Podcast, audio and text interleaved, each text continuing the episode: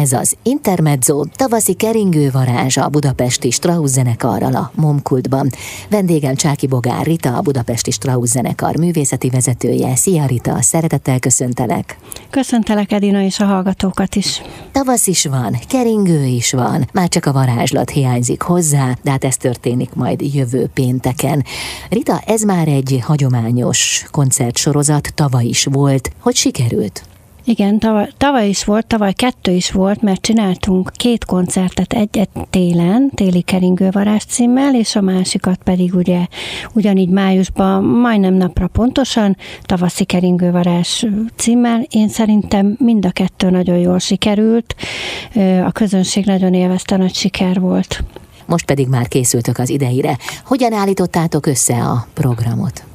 Próbáltuk, ugye a 2 részből fog állni a koncert, tehát szünettel megy. A második részben teljes mértékben a Strauss család muzsikáját választottuk, hűen a zenekar nevéhez, igen, de bevonva mind a 3 testvért, és hát a papát is természetesen. Az első felébe pedig kortársaknak a hasonló zenéit, tehát az én kicsit könnyedebb zenéit választottuk. Te voltaképpen együtt nőttél fel a Strauss zenekarral, hiszen édesapád alapította 1986-ban. Ez így van. Én akkor 17 éves voltam, akkor volt az első turné nyáron, és én azon már részt is vettem, úgyhogy egy 86-ban alakult a zenekar, egy szerencsés véletlennek köszönhetően, még az akkori Interkoncert megkeresésére, és 93-ig mi nem is dolgoztunk itthon, hanem Franciaországban járt a zenekar, sokszor 2-3 hónapos turnéra mentünk el. És te is ott voltál ezeken a turnékon? Én is ott voltam ezeken a turnéken, hogyha a tanulmányaim engedték, de mivel sokszor váltással ment, ezért 1-1 hónapot el tudtam kint tölteni, és hát sokat szóloztam is, koncertmester is voltam. És hogyan emlékszel vissza arra az időszakra? Hát először is ami megmaradt, és szerintem minden kollégába, aki járt a turnéra, hogy egy nagyon jó hangulatú turné volt.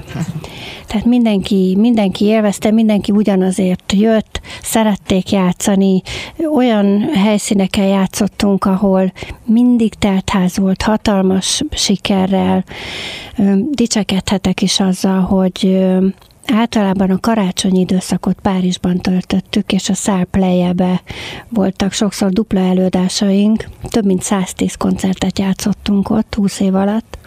Vagy kiemelhetném Barcelonát, a Palaut, ahol több mint 90 koncertet játszottunk, és ezek nagyon magas számok. Uh-huh. Az előbb arra utaltál, hogy édesapád egy véletlenszerű esemény hatására hozta létre a zenekart? Igen, ő akkor a Magyar Rádió zenei együtteseinek volt a vezetője. Bogár István. Bogár István, zeneszerző karmester, tehát hozzátartozott a zenekar, az énekar és a gyerekkórus, és őt kereste meg az Interkoncert, hogy egy francia impreszárió szeretne egy 2 hetes Strauss turnét, és szedjen össze egy zenekart.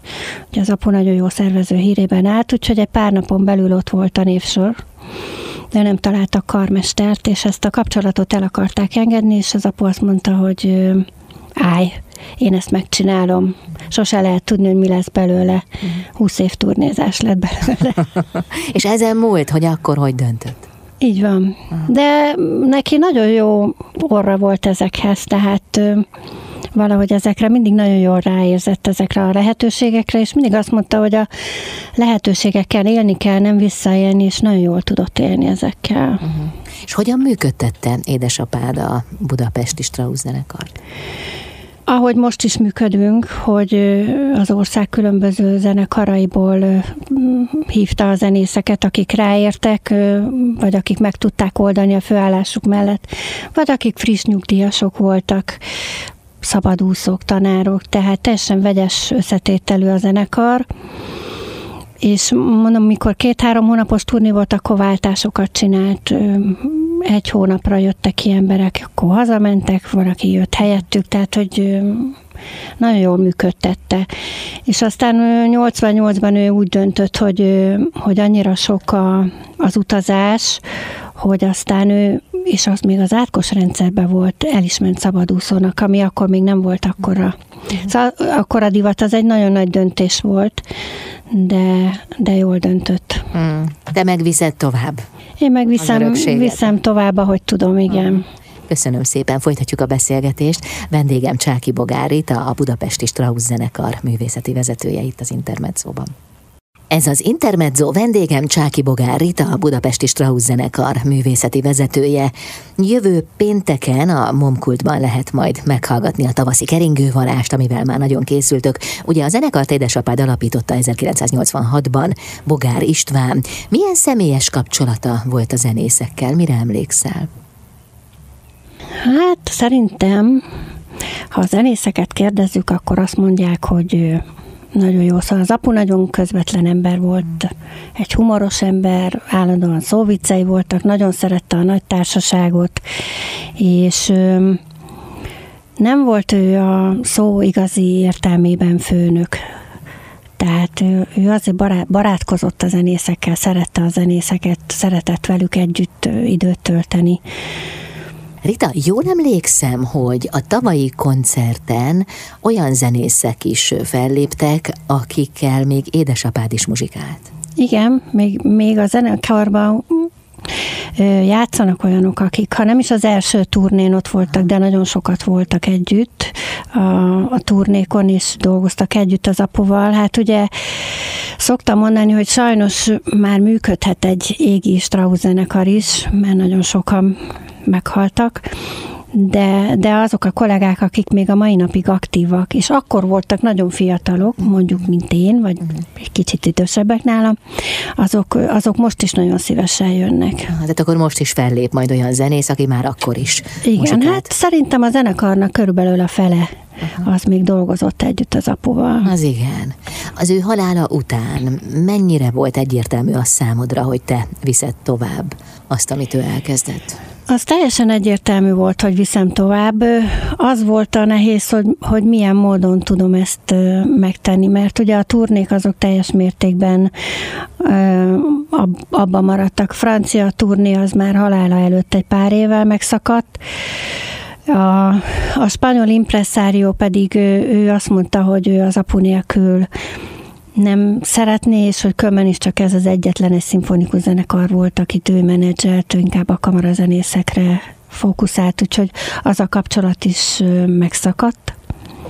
És az sem érdekelte, hogy te a lánya vagy? Tudta, mert én szóloztam ott kint, de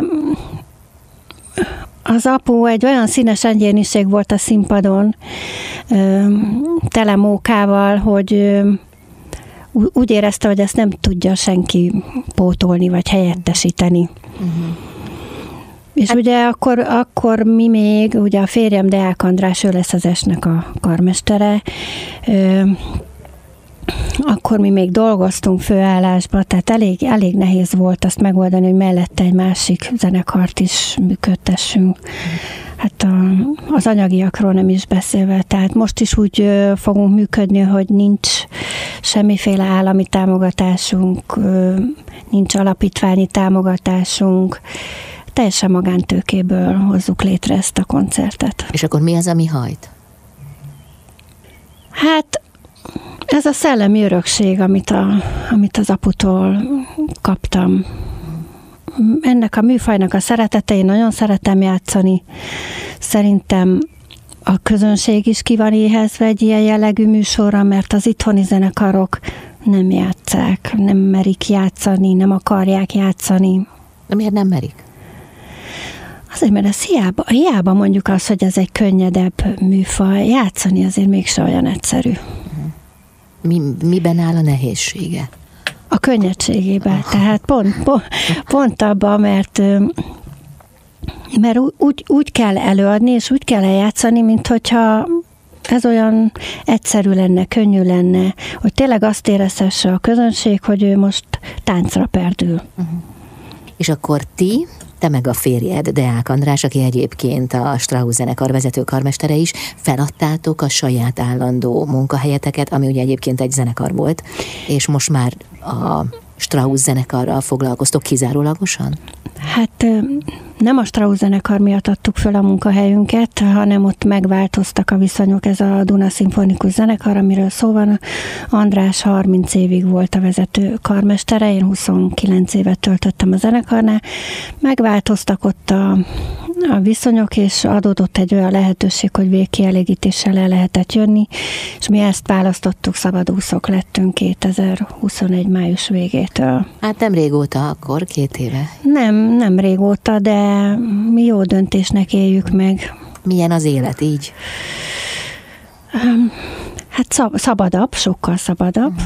Nekem nincs főnököm, saját magam főnöke vagyok, de pont emiatt időben szerintem sokkal többet is dolgozom. András pedig, akkor most egy kicsit dicsekszem, ő a bécsi Mozart zenekarnak az állandó karmestere, a legtöbbet foglalkoztatott karmestere. Az a zenekar ugye szezonálisan működik, általában április elejétől október végéig a Musikvereinben van koncertjük, egy héten 3-4 koncert, és most már azt hiszem az idén már több mint 400 koncertnél jár András, amit a Musikvereinben dirigált, azzal a zenekarral pedig idén lesz az 500. koncertje. Ez igen, szép szám. Én szerintem nincs olyan magyar karmester, aki ezt elmondhatja, hogy ilyen sokat dirigált abba a gyönyörű terembe, ahonnan ugye az újévi koncertet közvetítik január 1-én. Hát most pedig jövő pénteken Deák András dirigálja majd a Budapesti Strauss zenekart, és azt itt a Momkultban lehet meghallgatni. Jövünk vissza, folytatjuk a beszélgetést Csáky-Bogár Ritával, a Budapesti Strauss zenekar művészeti vezetőjével. Ez az Intermezzo, jövő pénteken a Momkultban tavaszi keringővarázs. Vendégem Csáky-Bogár Rita, a Budapesti Strauss zenekar művészeti vezetője.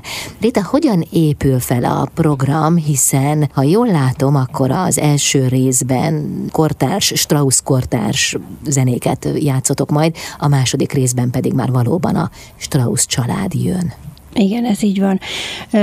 Azért választottuk ezt, mert egyébként nekem, megmondom őszintén, Barcelona a kedvenc városom, és mikor a spanyol turnékat csináltuk, akkor mindig így játszottunk, tehát, hogy az első felébe Strauss kortársakat, a második részébe pedig Strausst, és mindig nagy sikere volt egy ilyen összeállítású műsornak. Úgyhogy kezdünk egy Offenbach nyitánnyal, amit itthon nem tudom mennyire játszottak, a Tamburmajor lánya ez a címe, ugye Offenbach több mint 120 színpadi darabot írt, és ezt halála előtt egy évvel írta egyébként. Tele van táncdallammal, friss, sziporkázó zene, úgyhogy szerintem, ha valaki azt meghallgatja, nagyon sok dallamot vissza is fog tudni énekelni belőle. Aztán folytatjuk, hát erről szerintem nem is kell mondani semmit, Bizének a Carmen nyitányával, ez népszerű, ezt mindenki ismeri, és aztán Ivanovicsinak a Duna hullámain című keringőit játszik, amit édesapám Bogár István hangszerelt erre a felállásra, hogy most játszunk majd a Momkultban. Ez az ő átirata. És egyébként Szécsi Pál Egy szál harangvirág című dalának ez volt hogy is mondjam, tehát, hogy ezeket a dallamokat az Egy szál harangvirágba föl lehet fedezni. Aztán egyébként Ivanovicsiről még annyit, hogy ő rengeteg keringőt írt még, és katonatiszt volt, katonazenekaroknak volt a vezetője, és van még egy ilyen szerzőnk, Fučík, az lesz majd a zárószám, a Gladiátorok bevonulása, egyébként ez a cirkuszi induló, ő is katonazenész volt, érdekes, hogy ezek így összefüggnek. Aztán mit játszunk még? Lehártól játszunk 2 darabot, a Frascita spanyol táncot, és ez ugye írt ilyen címmel operettet, és játszunk egy Vadrózsák keringőt, ami teljesen különálló darabja Lehárnak. Ezt nem nagyon játsszák itthon. Aztán mit játszunk? Kopéliát. Dölip Kopéliából játszunk keringőt, ha már keringővarázsról van szó. Kit hagytam még ki az első feléből? Vajtejföld. Tőle pedig egy Prestissimo galopot, amit pedig András hangszerelt. Csak hogy meglegyen a családi vonal itt is. Mi lesz a második részben? A második részben egyértelműen a Strauss családnak a művei, a Cigánybáró nyitány, Reggeli lapok keringő, Sóhajgalop. Aztán van itt egy érdekesség, az visszakacsint az első felére Eduard Straussnak a Carmen Quadrilla, aztán másik testvére a József Strauss-tól a Firefest, és akkor visszatérünk megint a keringő királyhoz, a gyorsuló dallamok, express gyorspolka, banditák galop, könnyűvér gyorspolka. És hát természetesen, ha tapsol a közönség, akkor ráadás is várható. Na, de azt még nem kell elmondani, hogy mi. Azt nem. El kell jönni, és meg kell hallgatni a koncertet. Rita, köszönöm szépen. Azért, ahogy hallgattalak téged, a végére bizony erőteljesen már egy ilyen zsibongó, lüktető dallamvarázs lesz majd. Tehát ügyeltetek arra, hogy nagyon temperamentumos legyen a koncert vége. Igen. Finoman szólva is, nem mint hogyha egyébként nagyon melankolikus lenne, de hát nem is ez a cél a tavaszi keringővarázssal. Csáky-Bogár Rita a vendégem, a Budapesti Strauss Zenekar művészeti vezetője itt az Intermezzóban. Ez az Intermezzo tavaszi keringővarázs a Momkultban jövő pénteken a Budapesti Strauss Zenekarral. Vendégem Csáky-Bogár Rita, a Budapesti Strauss Zenekar művészeti vezetője, akinek édesapja alapította a zenekart 1986-ban, a férje pedig a jelenlegi zenekar vezető karmestere, Deák András, aki egyébként tavaly itt volt nálunk, csak most éppen nem tudott eljönni. Igen. Jelenleg Bécsben van. Éppen az egyik koncertet vezényli, amiről az előbb szó volt. Rita, mit gondolsz, hogy miért lehetett annyira sikeres a Strauss-dinasztia? Hát én egyértelműen a dallamok miatt, tehát hogy olyan dallamokat írtak, ami annyira fülbemászó, és tényleg azt érzi az ember, hogy legszívesebben táncra perdülne, még az is, aki nem tud táncolni. Én ebben látom a sikertitkát. Édesapád miért szeretett bele? Tudsz-e róla valamit? Talán ugyanezért, és hogy annyi finomság, és annyi, hogy is mondjam ezt jól, tehát, hogy annyi vidámság van ezekben a zenékben, az élet szeretete, az élet öröme, hogy az ember ki tud kapcsolni a szürke hétköznapokból, vagy egy kicsit félre tudja tenni a bajait, mikor ezeket a zenéket hallgatja. És hát egy csomó mókát lehet vinni a színpadra ezekkel a darabokkal. És ezt meg is valósítjátok. Igyekszünk. Aha. Rita, mi lesz a Strauss zenekar sorsa a jövőben? Milyen tervetek van? Hát próbáljuk ezt az évi 2 koncertet tartani, ugye? Nem lehet többet? Hát ha valaki azt mondja, hogy ő ilyen műsort szeretne, és megkeres minket, akkor dehogy nem, persze. Értelek, tehát önerőből ennyi. Önerőből biztos, hogy nem tudunk ennél többet létrehozni. Ez így is nagy dolog.